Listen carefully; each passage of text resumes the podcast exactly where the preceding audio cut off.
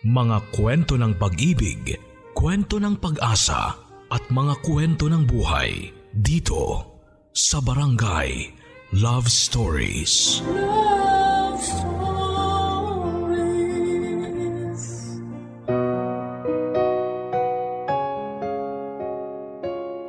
May mga tao na nagbabalik sa buhay natin para turuan tayo ng mga bagay na ikabubuti natin. Ngunit meron namang bumabalik para sirain ang pamilyang binuo natin. Ikaw, naranasan mo na bang iwanan ng taong inakala mong hindi ka kayang talikuran para lamang sumama sa iba nang magbalik ito sa buhay niya? Walang permanente sa mundo kundi pagbabago at wala rin namang masama rito lalo na kung para ito sa ikabubuti ng nakararami. Kaya lang minsan may mga pagbabago na nagiging dahilan para ito ay mag-iwan ng malalim na sugat sa puso ng mga taong mahalaga sa atin.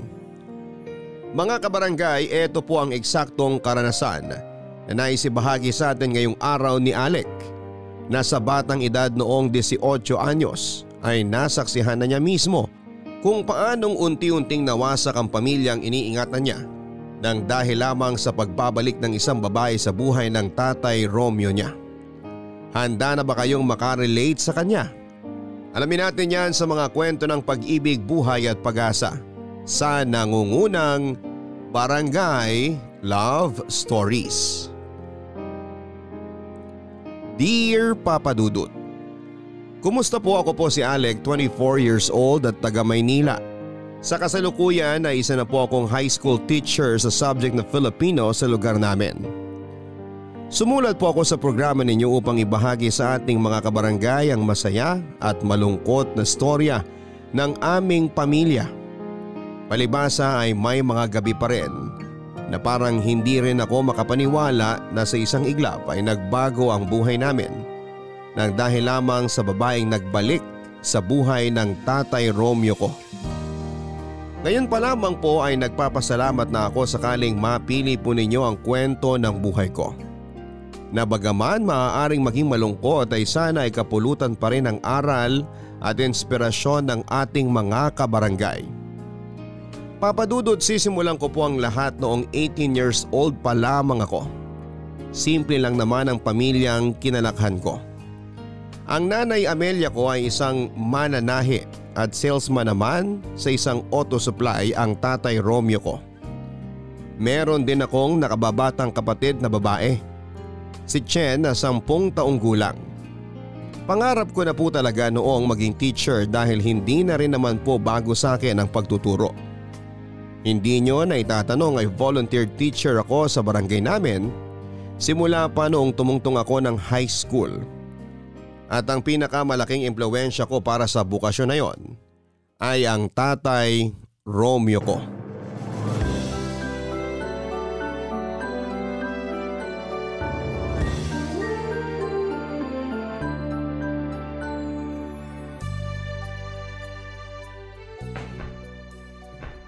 Dahan-dahan.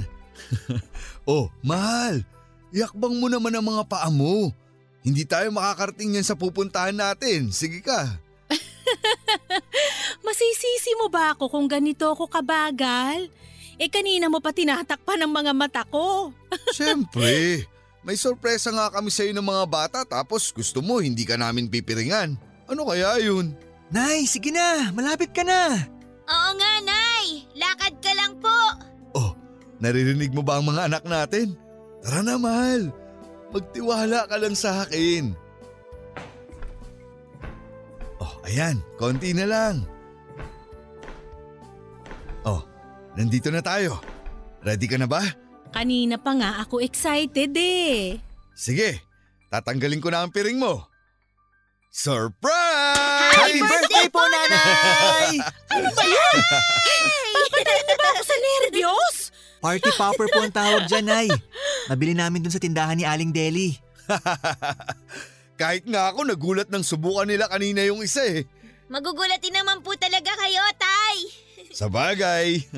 o, Nay, hipan niyo na po yung kandila sa cake nyo. Pero mag-wish po muna kayo, ha? Kailangan pa ba talagang mag-wish? Siyempre po, Nay. Pero hindi nyo po sasabihin sa amin. Dapat isipin nyo lang. Tapos, hipan nyo na ang kandila kasi kanina ko pa po gustong tikman yung cake nyo eh. Mukhang masarap. Kanina pa po ako naglalaway. Uy, Chen! Una ano ba si nanay? Di naman ikaw may birthday. Eh, gusto ko lang naman tikman kuya eh. Bakit ba? O siya, bago pa kayo mag-away dyan, magwi-wish na ako.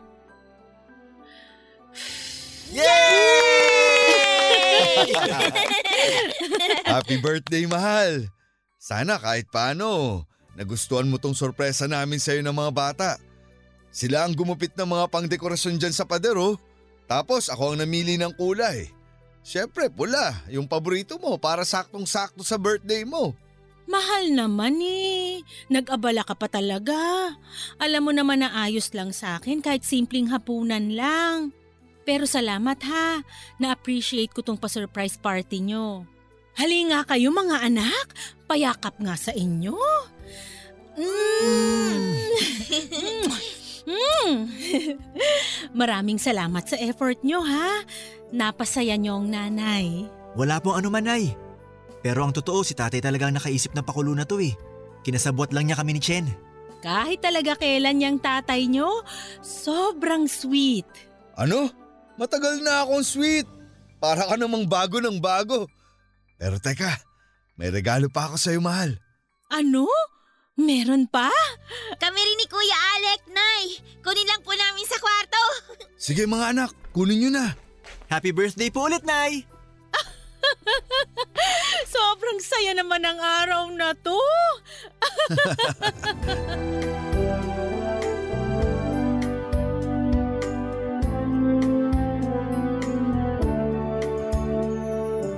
Natatandaan ko pa noong may activity kami sa eskwelahan. Tinanong doon ng aming guro kung sino raw ang aming mga idolo o gustong pamarisan sa paglaki namin. Marami sa aking mga kamag-aralang sumagot ng iba't ibang mahuhusay na tao sa larangan ng siyensya. Mga celebrity na napapanood nila sa TV at maging mga superhero na napapanood nila sa pelikula. Pero ang isinagot ko po noon ay ang tatay Romeo ko. Ordinaryong tao lang naman ang tatay ko papadudot. Wala siyang superpower o kayamanan na pwede niyang ipamana sa aming magkakapatid. Pero hindi pa rin yon naging hadlang upang sa aking kabataan ay pangarapin kong maging katulad niya kapag lumaki na ako. Mapagmahal, maalalahanin at responsableng tao. Diyan the best ang tatay ko.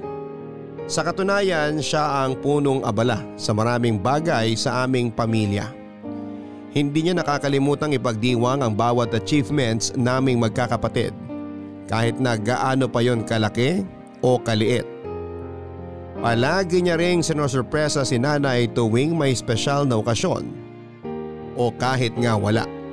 Siya ang dahilan ng mga tawa namin at ang mga pangaral niya sa amin ni Chen ang nagsisilbi naming sandigan at huwaran sa aming paglaki.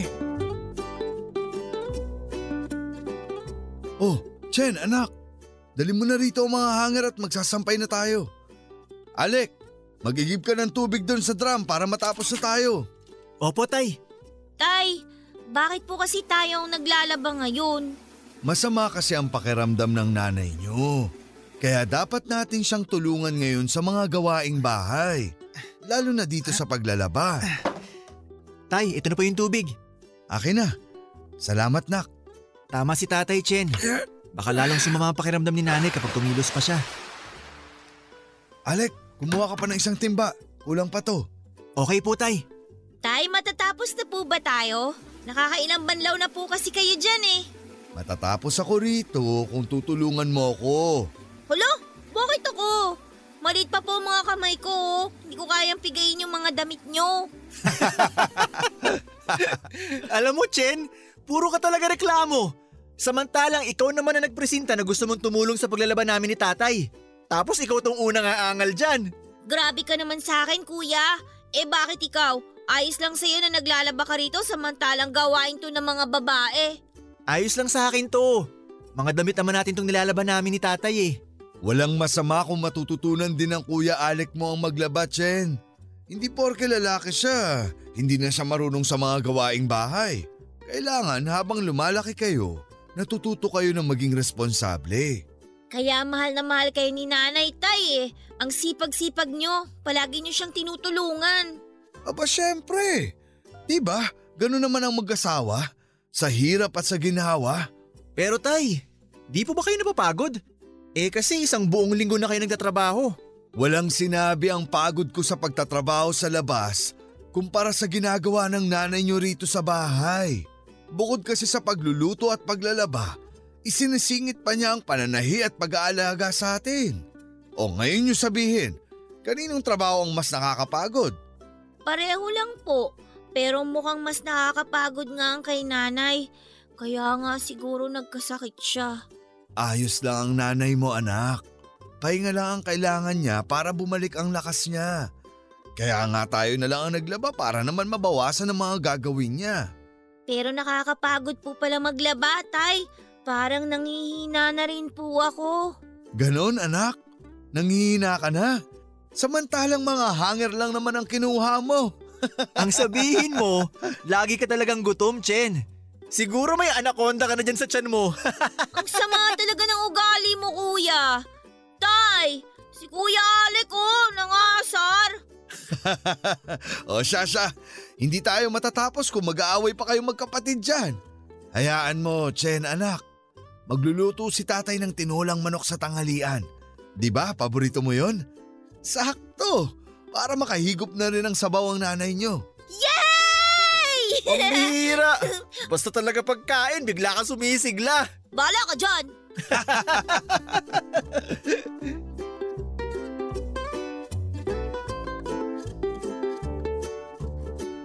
Hindi nakapagtapos ng pag-aral noon ang mga magulang ko papadudot. Sa katunayan ay grade 3 lamang ang inabot ni nanay samantalang unang taon lamang sa high school ang napasukan ni tatay bago siya napilitang magtrabaho para mabuhay. Kaya nga importante sa kanilang dalawa ang mapagtapos kami ng kolehiyo ni Chen. Dahil paulit-ulit nila noong sinasabi na pag-aaral lamang ang kaya nilang ipamana sa aming magkakapatid. Sila ang inspirasyon ko kaya gusto ko rin noong ibahagi sa ibang tao ang mga natutunan ko. Kaya nga lalo ako nagsumikap sa pag-aaral noon papadudot dahil gusto kong bigyan ng kaligayahan ang mga magulang ko at dahilan para maging proud sila sa amin. Barangay Love Stories. Barangay Love Stories. Isa sa mga pinakaimportanteng aspeto upang magkaroon ng maayos at magandang disposisyon sa buhay, ang isang bata ay ang mismong pamilyang kinabibilangan niya. Kaya nga malaki rin ang pasasalamat ko noon sa Diyos dahil kahit salat kami sa kayamanan, hindi naman nagkulang sa pagmamahal sa amin ng aming mga magulang. Pero akala ko'y hindi na magbabago ang isang bagay na iniisip ko noong panghabang buhay na. Pero nagkamali pala ako papadudot. Paglipas ng ilang mga taon ay mas namulat ang aking mga mata na hindi talaga perpekto ang aming pamilya. At nagsimula ko ngang maunawaan ang masalimuot na katotohanan noong madalas ko na noong marinig ang paghikbi ni nanay dahil sa pagtatalo nila ni tatay. O ang pagmumura ni tatay dahil hindi sila nagkakaunawaan ni nanay. Dumalas pa yon ang dumalas hanggang sa maging sentro na ng kanilang pag-aaway si Roslyn. Ang ex-girlfriend ng tatay ko noon na bigla na lamang nagbabalik sa buhay niya.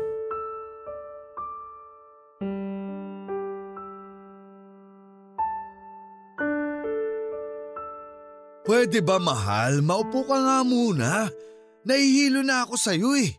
Kanina ka pa palakad-lakad dyan samantalang nag-uusap lang naman tayo.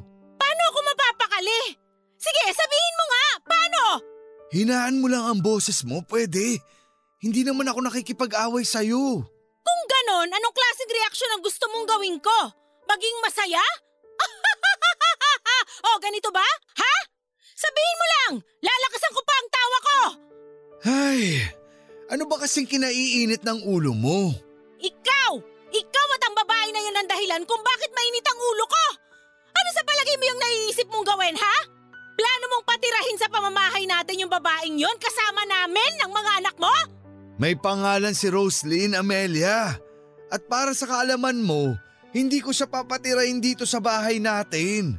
Nagmamagandang loob lang ako. Kasi nga nakiusap sa akin yung tao kung pwede siyang tumuloy dito. Kahit tatlong araw lang daw.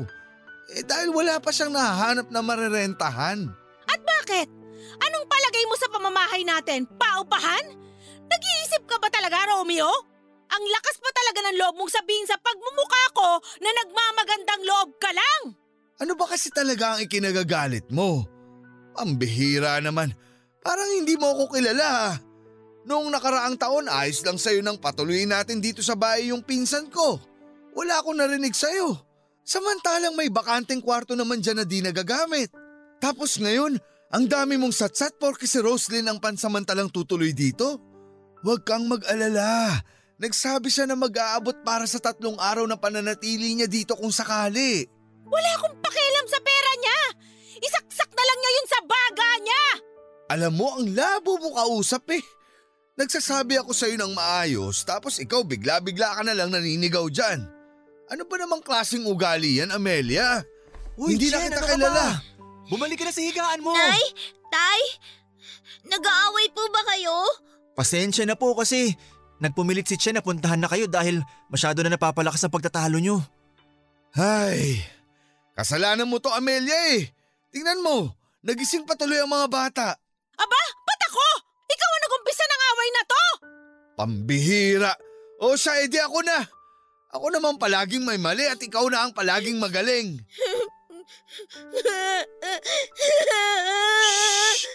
Oh, Chen, tama na anak. Huwag ka nang umiyak. Chen, tahan na. Huwag ka nang umiyak. Nay, tay, please. Kung ano man po ang pinagtatalunan nyo, pwede ba pag-usapan nyo na lang muna ng mahinahon?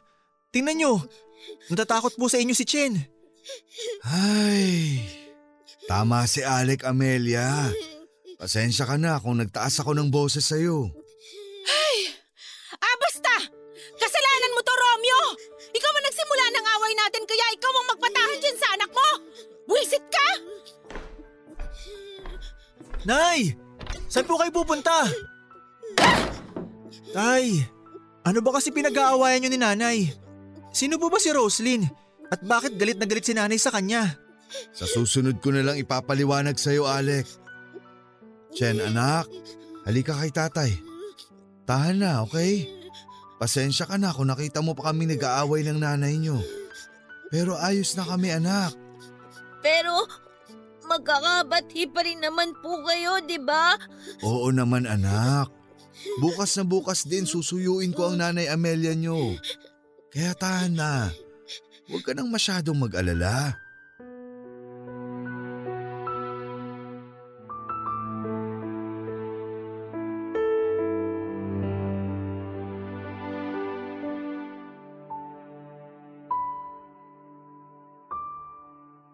Papadudod hindi ako sanay na nagkakatampuhan ang mga magulang ko. Kaya naman nagkusa na nga ako noong kausapin si tatay nang mapansin kong parang nagbago na ang mood at mga kilos ni nanay. Doon na nga niya inopen sa akin ang plano niyang pagpapatuloy kay Roslyn sa bahay namin pansamantala abang hindi pa ito nakakahanap ng marerentahang kwarto matapos nga nitong mapadpad sa Maynila. Aaminin ko noong una na pilit ko pang tinitimbang ang sitwasyon ngunit sa huli ay nakumbinsi ako ni tatay na wala namang masama sa gusto niyang mangyari dahil nagmamagandang loob lamang siya. Isa pa ay matagal na naman daw silang tapos ni Roslyn kaya imposibleng mangyari ang mga paratang ni nanay sa kanya. Papadudot dahil nga likas na matulungin sa kapwa si tatay ay hindi ko na rin naman minasama ang pagtira ng ex-girlfriend niya sa bahay. Sinubukan ko ring ipaliwanag kay nanay at mabuti na lamang dahil nakinig siya sa akin. Hindi nga nagtagal ay nagkabati na rin naman sila kaya masayang masaya na ulit kaming magkakapatid.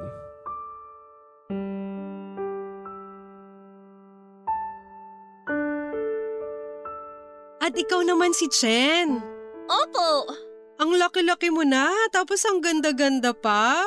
Mana po ako sa nanay ko eh. Pero kayo rin po, Tita Roslyn. Ang ganda-ganda nyo rin. Dalaga pa po ba kayo? Uy, Chen, ano ka ba? Ano ba namang klaseng tanong yan? Nakakahiya. Bakit? Wala namang masama doon, kuya. Kahit na. Ano ka ba naman? Ibang klase ka talaga. Ah, pasensya na po kayo sa kapatid ko, Tita Roslyn. Masyado po kasing pasmadong bibig nito eh. Naku, walang kaso yon Alec. Oo, dalaga ako kasi wala na akong asawa. Pero meron naman akong anak na lalaki, Chen. Mga kasing edad na rin ng kuya Alec mo.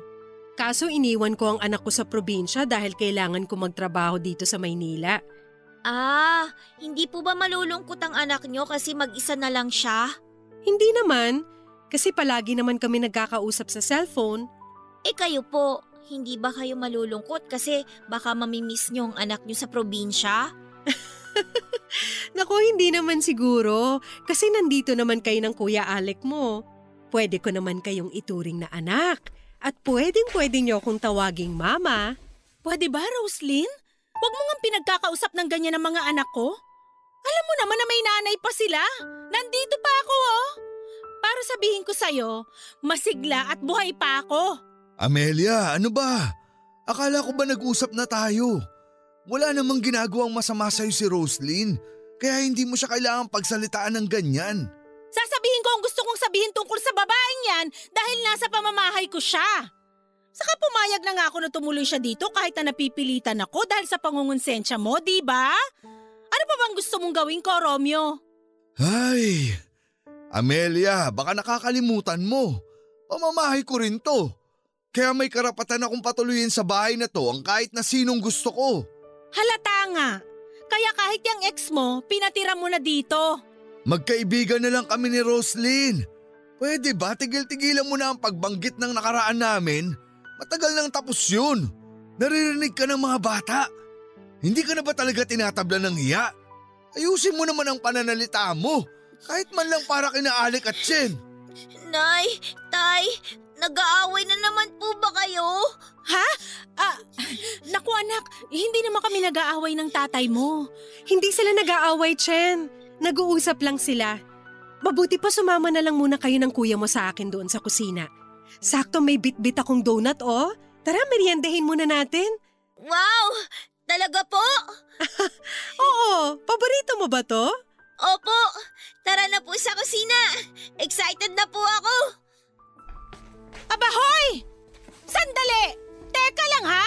Ang kapal naman ng mukha ng babaeng to na umasta na kung sino sa harap ng mga anak ko? Manahimik ka na sabi Amelia! Ikaw ang manahimik dyan, Romeo! Leche ka? Napakagulo nitong ginawa mo! Napakabobo mo para hindi mo maisip kung anong magiging epekto nitong katangahan mo sa pamilya natin!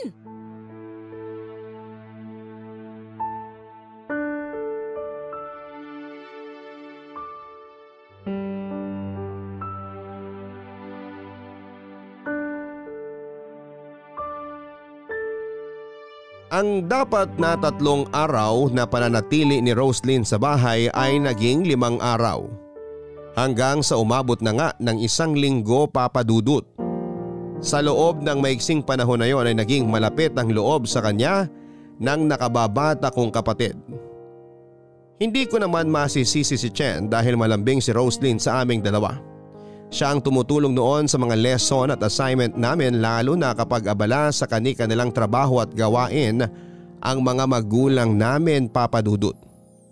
Nagpatuloy nga ang ganong setup namin hanggang sa naging komportable na lamang kami nakasakasama sa bahay namin si Roslyn. Pero doon ko na rin napansin na dumadalas ang pag-aaway ni nanay at tatay malit man o malaking bagay ang dahilan. Tapos napansin ko na nga lang na parang nagkaroon ng malaking pagitan ng aming pamilya. Mas naging malapit si tatay kay Roslyn. Samantalang nagpaiwan naman si nanay Amelia. Barangay Love Stories. Barangay Love Stories. Inabot ng mga halos isang buwan sa bahay si Roslyn at naging normal na siyang parte ng aming pamilya papadudot. Kasabay namin siyang kumain at minsan ay hinahatid rin niya si Chen sa paaralan. Sa bagay lumalabas na parang siya na ang aming nanay dahil todo asikaso rin siya sa amin noon ni tatay. May mga araw din naman na umaalis sa bahay si Roslyn para i-follow up ang kanyang kumpanyang inaplayan.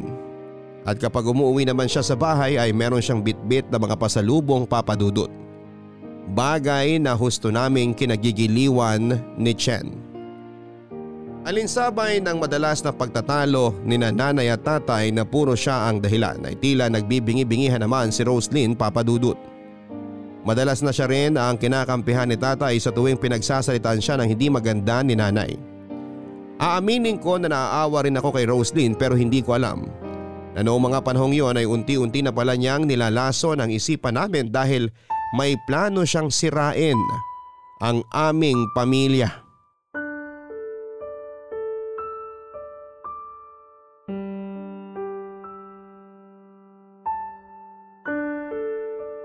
Naririnig mo ba ang sarili mo, Amelia? Kung ano-anong di magagandang salita ang mga binitawan mo kay Roslyn. Hindi ka na talaga naiyang lintik ka. At bakit ako mahihiya? Bahay ko to kaya may karapatan akong ipamukha sa kanya na masyado na yata siyang nawiwili sa pagtira niya sa atin. Ano ba naman yan? Sabi mo tatlong araw lang siya rito. Eh mukhang napasarap na yata yung babaeng yan dito ah. Palagay niya sa bahay natin, bakasyunan? Makapal din talaga ang mukha niya ah. Pero hindi naman pabigat si Roslyn. Isipin mo, tumutulong naman siya sa mga gawaing bahay, di ba? Lalo na kapag hindi siya umaalis para mag-apply. Hinahatid sundurin niya si Chen sa eskwelahan kapag hindi mo nagagawa ang tungkulin mo bilang nanay ng mga anak mo. Wag na wag mong isusumbat sa akin yung tungkol sa bagay na yan. Alam nating lahat na hindi ako nagkukulang sa mga anak natin. Saka hindi mo ba nakikita? May masamang plano talaga yung Roslyn na yan kaya hanggang ngayon, pilit pa rin niyang pinagsisiksikan sa pamamahay natin ang sarili niya. Hmm, ano bang masamang plano yung pinagsasabi mo? Nasisiraan ka na talaga ng ulo. Ikaw ang nasisiraan ng ulo! Malamang maramdaman ko yon dahil babae rin ako. Nagbabait-baitan lang yung babaeng yan. Kinukuha lang niya ang loob ng mga anak natin para kampihan siya ng mga bata at palabasin na hindi ako mabuting nanay sa kanila. At ikaw, mukhang nawiwili ka naman yata sa presensya ng aswang na yon. Lintik naman, Amelia! Ano bang pinagsasasabi mo? Pinagbibintangan mo ba kaming may ginagawang katarantaduan ni Roslyn? Malay ko kung gumagawa na pala kayo ng milagro habang nakatalikod ako, di ba? Sumusobra ka ng hayop ka! Ang kapal ng mukha mo! Amelia! Tarantado ka! Nakuha mo na ako saktan ngayon! Demonyo ka! Tay! Anong ginawa niyo kay nanay? Bakit siya umiiyak? Nay! Ayos lang ba kayo? Tumutugo po ang labi niyo. Kasalanan niya ng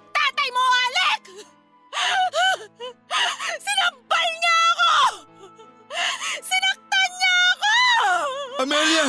Patawarin mo ako! Layuan mo ako! Walang hiya ka! Hindi ko sinasadya! Maniwala ka sa akin! Ikaw naman kasi! Masyadong madaldal yung bibig mo! Kung ano-anong masasamang salita ang lumalabas dyan! Pero hindi pa rin yan dahilan para sampalin niyo si nanay, tay. Di ba sabi niyo, hindi dapat sinasaktan ng isang lalaki yung mga babae? Pero bakit parang ibang ginagawa niyo sa mga pangaral niyo sa akin? Bakit niyo sinaktan si nanay? Alec, wala kang alam sa nangyari. Hindi mo narinig ang pinagsimula ng away namin. Kaya hindi mo alam kung bakit humantong ang lahat sa ganito. Hindi ko naman talaga intensyong saktan ng nanay mo eh. Kahit na, nangyari na po, tay. Ano ba naman kayo? Hindi po ako makapaniwala na magagawa niyo to kay nanay. Ganun na lang ba katindi ang galit niyo kay nanay? Kaya hindi na kayo nakapag-isip at nakuha niyo siyang sampalin? Sorry, okay? Hindi ko sinasadya. Tama na, Nay.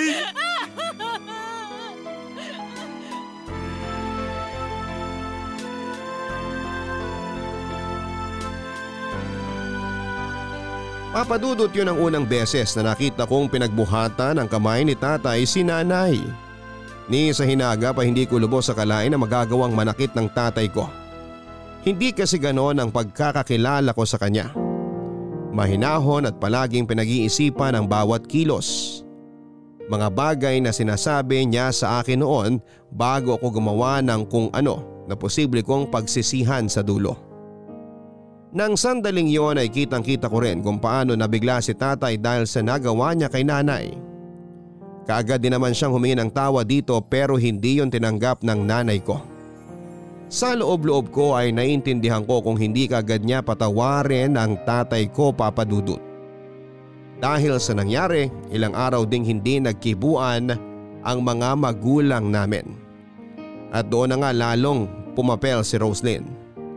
Siya na ang madalas na mag-asikaso sa amin mula sa pagluluto ng pagkain at paghahatid sundo kay Chen sa eskwelahan. Kung madalas na silang magkasama noon ni tatay, mas lalo ko pang napansin ang pagdikit-dikit niya rito. Hanggang sa isang beses ay nadatnang ko na lamang silang naghahalikan. Nagalit ako noon kay tatay papadudot. Pero pinakiusapan pa rin niya ako na huwag kong sasabihin kay nanay ang nakita kong katarantaduhan nila ni Roslyn. Hindi ako nangako sa kanya pero ako na ang nagsabi na kung pwede ay paalisin na niya sa bahay ang ex-girlfriend niya bago pa nito tuluyang masira ang pamilya namin.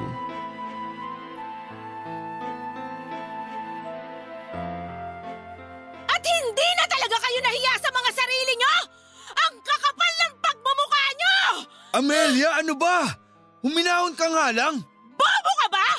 Sa palagay mo, paano ako hihinahon matapos kong makita na naghahalikan dito pa mismo sa bahay ko?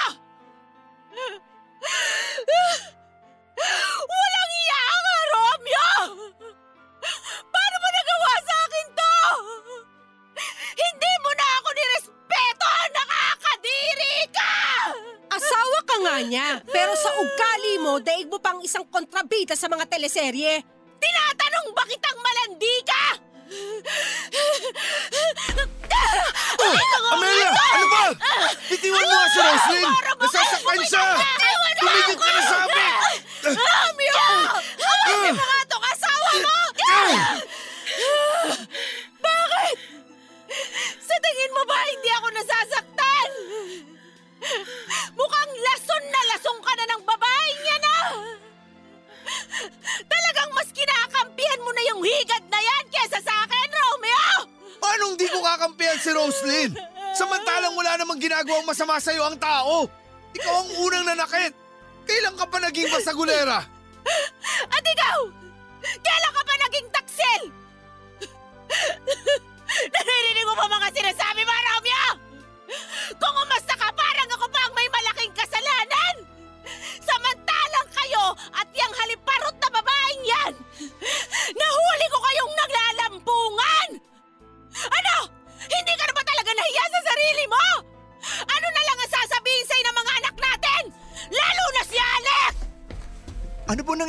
nangyayari dito, Tay? Nay, Alec, anak! Pumasok ka na muna sa kwarto nyo! nag-aaway na naman po ba kayo? Hindi niyo na po mabibigyan ng katahimikan ng bahay na to? Wala na kasi ako ibang naririnig dito kundi mga sigawan, mga sumbatan at murahan. Nasaan na po yung dati nating pamilya? Yung masaya lang. Ano na po bang nangyari? Bakit hindi mo itanong yan sa magaling mong tatay? Samantalang siya at wala nang iba ang dapat sisihin kung bakit masisira pa yata ang masayang pamilyang sinasabi mo, Alec! Napaka walang iya nilang dalawa! Siya at yung babae niya! Lumayas kayo ngayon dito sa bahay ko! Umalis na kayo dahil sukang-suka na ako sa pagmumukha niyong dalawa! Amelia, ano ba? Hindi ka na Alis nakakatuwa! Na lintik ka! Mas lintik ka! Taksil! Manloloko! Ah, ah, aray! Lumayas ka na kasama yung babae mong malandi! Kali, kali na! Halin, halin na! Nay, tama na! Kumalma lang kayo! Nakakalboy talaga ka! Nay, tama na po! Gusto mo talaga ng gulo? Ha? Sige! Ah! Ah! Aray!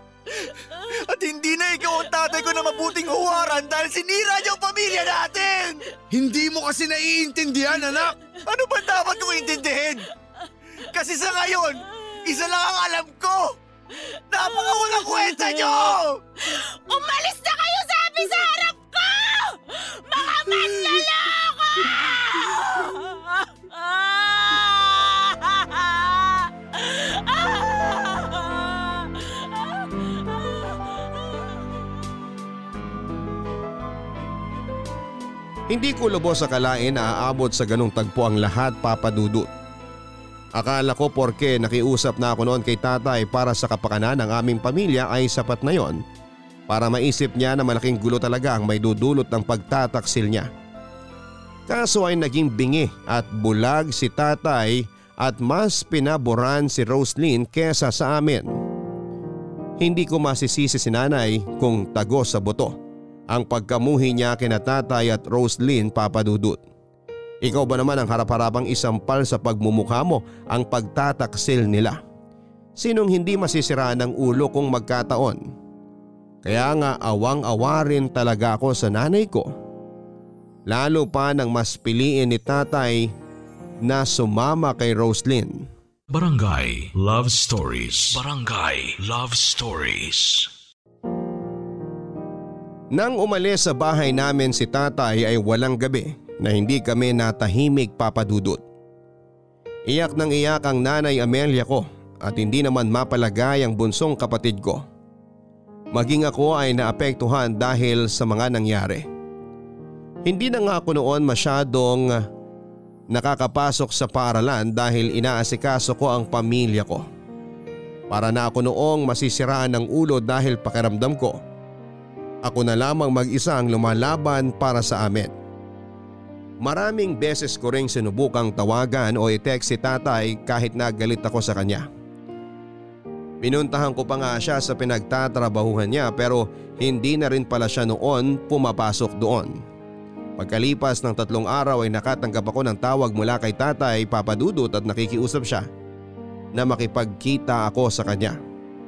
Pumayag naman ako dahil marami akong gustong sabihin at itanong sa kanya tulad ng bakit niya hinayaang masira ang pamilya namin ng ganon-ganon na lamang. Gusto ko rin itanong sa kanya kung mahal pa ba niya kami o kung may pag-asa pang maayos ang lahat. Kasi kung panaginip lamang ang pinagdaraanan namin ay gusto ko nang magising.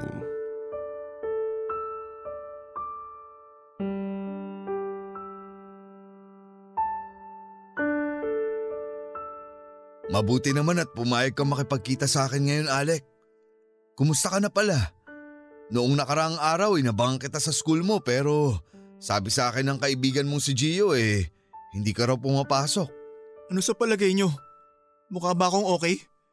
Tsaka sa nangyayari sa pamilya natin ngayon, magagawa ko pa bang mag-concentrate sa pag-aaral? Ngayon, kayo ang sumagot ng tanong niyo kung kumusta ako. Pero anak, hindi mo pa rin pwedeng pabayaan ang pag-aaral mo. Paano ka nalang makakapagtapos at magiging ganap na teacher kung ganun? Naririnig niyo ba mga sinasabi niyo? Paano nga ba ako makakapagtapos? Eh kayo ang mismong dahilan kung bakit ako ganito ngayon. Hindi lang ako ang nahihirapan. Si nanay din at si Chen. Alam mo ba, simula nung umalis ka sa bahay at sumama sa kabit mo, walang gabi na hindi umiiyak si Chen. Yun lang ang ginagawa niya. Ang umiyak ng umiyak. Tay, hinahanap ka niya. Kaso hindi namin alam kung saan ka hahagilapin. Yung totoo, pinagtataguan mo ba kami?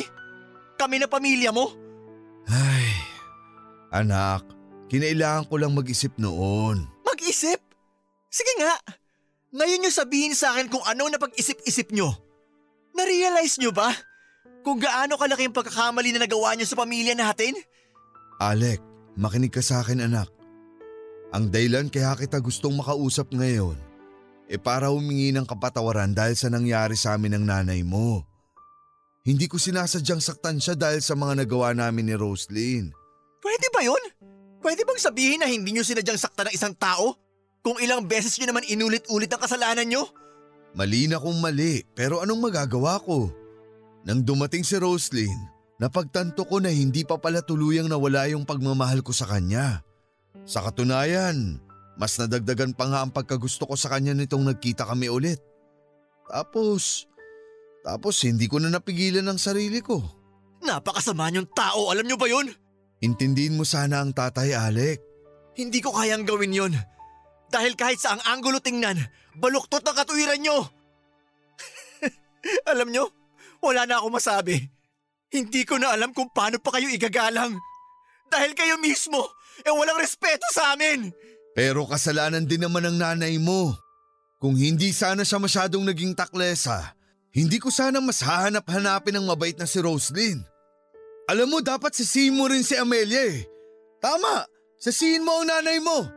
Dahil siya naman talaga ang may kagagawan kung bakit nasira ang pamilya natin.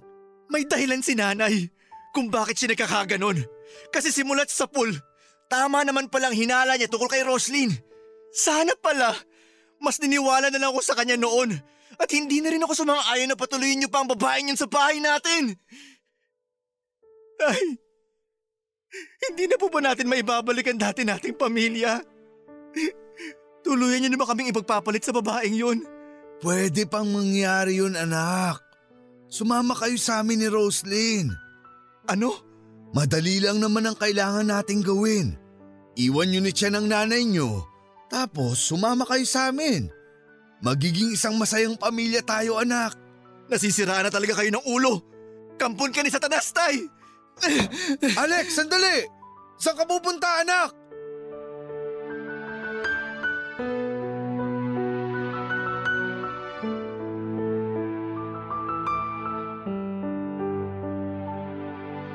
Akala ko ay wala na akong dahilan para lalong mamuhi sa tatay ko. Pero maling mali pala ako papadudot. Dahil nga matapos niyang isampal sa pagmumukha ko ang mga baluktot niyang katuwiran, ay gusto ko masuka dahil siya ang naging tatay ko. Sa totoo lang ay kulang pa ang lahat ng mga masasakit na salitang binitawan ko para ipamukha sa kanya kung gaano hanggang langit ang galit ko sa kanya. Hindi na siya ang tatay na iniidolo ko at pinapangarap na maging katulad paglaki dahil nagbago na siya. At ang lahat ng yon ay kagagawa ng babaeng minsan nagbalik sa buhay niya. Alam ko na wala na akong magagawa pa para baguhin pa ang paniniwala at gustong mangyari ni tatay. Kitang kita ko sa mga mata niya na buo na ang desisyon niyang sumama kay Roslyn. Kaya kahit masakit sa akin ay kusa ko na lamang nilunok ang realidad na mawawasak na nga ang masaya at pinakaiingatan kong pamilya. Ipinagpatuloy na lamang naming tatlo ni Nanay Amelia at Chen ang buhay kahit na durog na durog kami dahil sa ginawa ni tatay. Habang nag-aaral ay naghanap ako noon ng part-time job para naman makatulong na rin sa mga gastusin namin sa bahay. Si Chen naman ay napansin ko na naging malungkutin at tinamad nang pumasok sa paaralan. Kesyo binubuli daw siya roon dahil nagkaroon ng kabit si tatay. Nang panahong yon ay pakaramdam ko ay ibinato sa amin ng tadhana ang lahat ng uri ng unos na pwede naming pagdaanan. Tapos ay hindi pa nga kami nakakabuelo, may nangyari namang hindi namin inaasahan.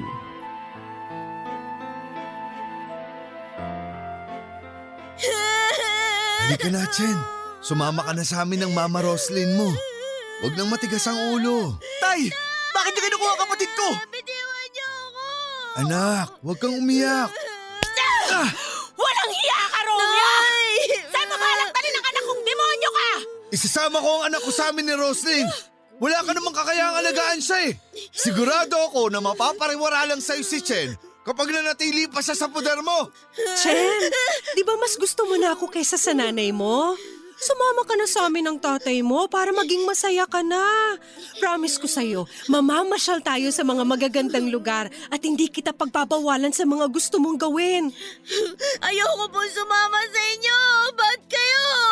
Ano bang bad ang sinasabi mo? Di ba nga, mas gusto mo na ako kaysa dyan sa baliw na nanay mo? Pwede bang manahimik ka ng babae ka? Ang kapal naman ang mukha mong umasta na mabuting tao matapos mong aswangin ang asawa ko? Tapos ano? Gusto mo rin kunin ang anak ko?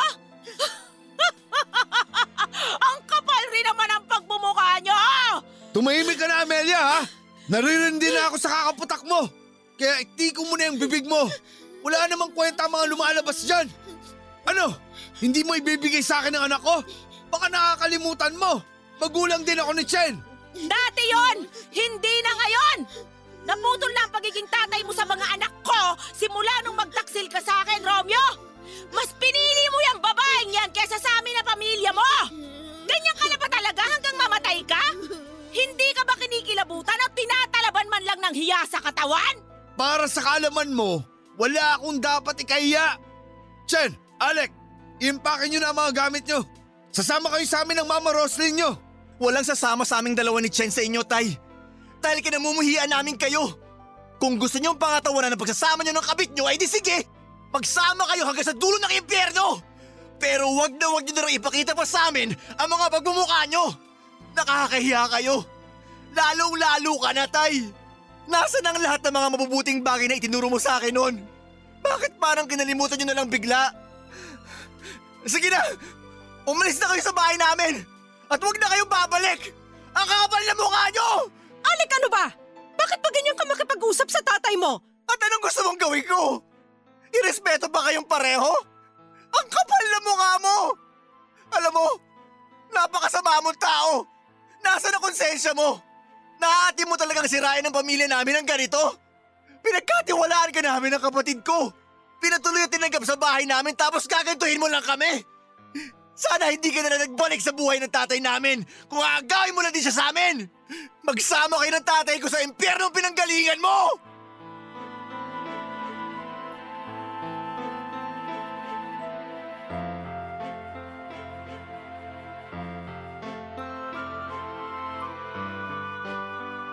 Papadudot, kulang pa ang salita para ilarawan ang matinding sakit na pinagdaanan namin ni Nanay at Chen ang dahil kay Tatay Romeo.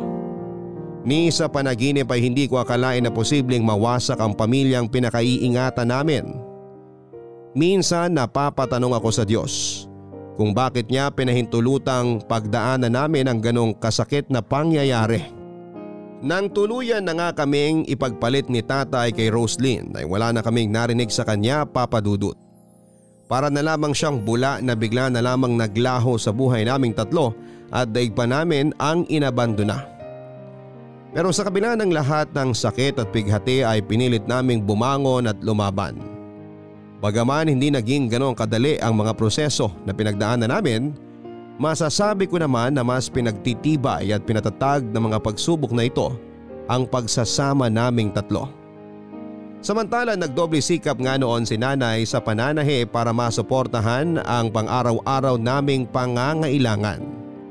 Ako naman ay nagpatuloy sa pagka-part-time job habang nag-aaral. Sinikap ko talagang makapagtapos noon papadudot para naman kahit papaano ay matupad ko pa rin ang pangarap ni nanay sa akin na maging isang guro. Pagka-graduate ko ay kumuha kagad ako ng licensure exam at sa awa ng Diyos ay nakapasa naman ako. Sa kasalukuyan ay isa na po akong guro bagaman mas naging challenging lang ang pagtuturo dahil sa pandemic. Pero masaya naman ako sa naabot ko at mahal ko naman ang aking trabaho. Papadudot aaminin ko na may mga gabi pa rin na naiisip ko si tatay kung nasaan na nga ba siya ngayon o kung masaya ba siya. Siguro ay magiging proud siya sa akin sakaling malaman niya na natupad ko na ang minsang pinangarap niya para sa akin. Kaya lang kapag naiisip ko yon ay may mga kirot sa dibdib ko na nagbabalik din. Lalong lalo na yung sakit dahil nagawa nga niya kami noong ipagpalit. Umaasa pa rin ako na nasa mabuti siyang kalagayan kung nasaan man siya sa ngayon. At sana'y dumating ang araw na tuluyan ko na siyang mapatawad kapag naghilom na rin ang sugat na iniwanan niya sa mga puso namin. Pero habang hindi pa nangyayari yon ay pinagpapasa Diyos ko na lamang ang lahat katulad ng turo sa amin ni nanay. Maraming maraming salamat po sakaling mapili po ninyong itampok sa Barangay Love Stories ang liham ko Papa Dudut. Importante po ito sa akin dahil ilang taong ko rin kinimkim sa dibdib ko ang sakit at pighati na pinagdaraanan ng pamilya ko. At sa pamamagitan nga ng programa ninyo ay unti-unti ko nang napapakawalan at naibabahagi sa iba. Maraming salamat po ulit at hanggang dito na lamang po ang aking sulat and more power sa programa ninyo. Ang inyong forever kapuso at kabarangay, Alec.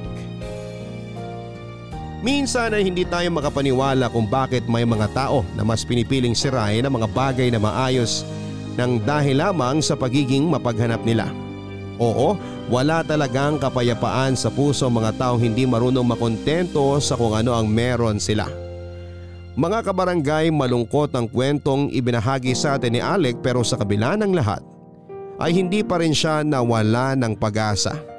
Mahirap gumising sa bawat umaga na merong iniindang mabigat sa dibdib pero sa kabila ng lahat ay nagawa pa rin niya at ng kanyang pamilya na magpatuloy.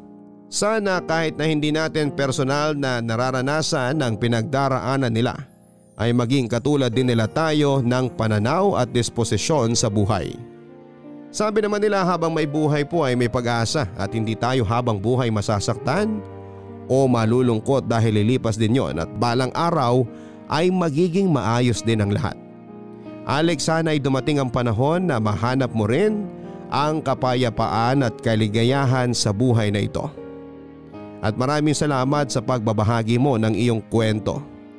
Hanggang sa muli ako po ang inyong papadudot sa mga kwento ng pag-ibig, buhay at pag-asa dito sa Barangay Love Stories number 1. Mga kwento ng pag-ibig, kwento ng pag-asa at mga kwento ng buhay dito sa Barangay Love Stories. Love Stories.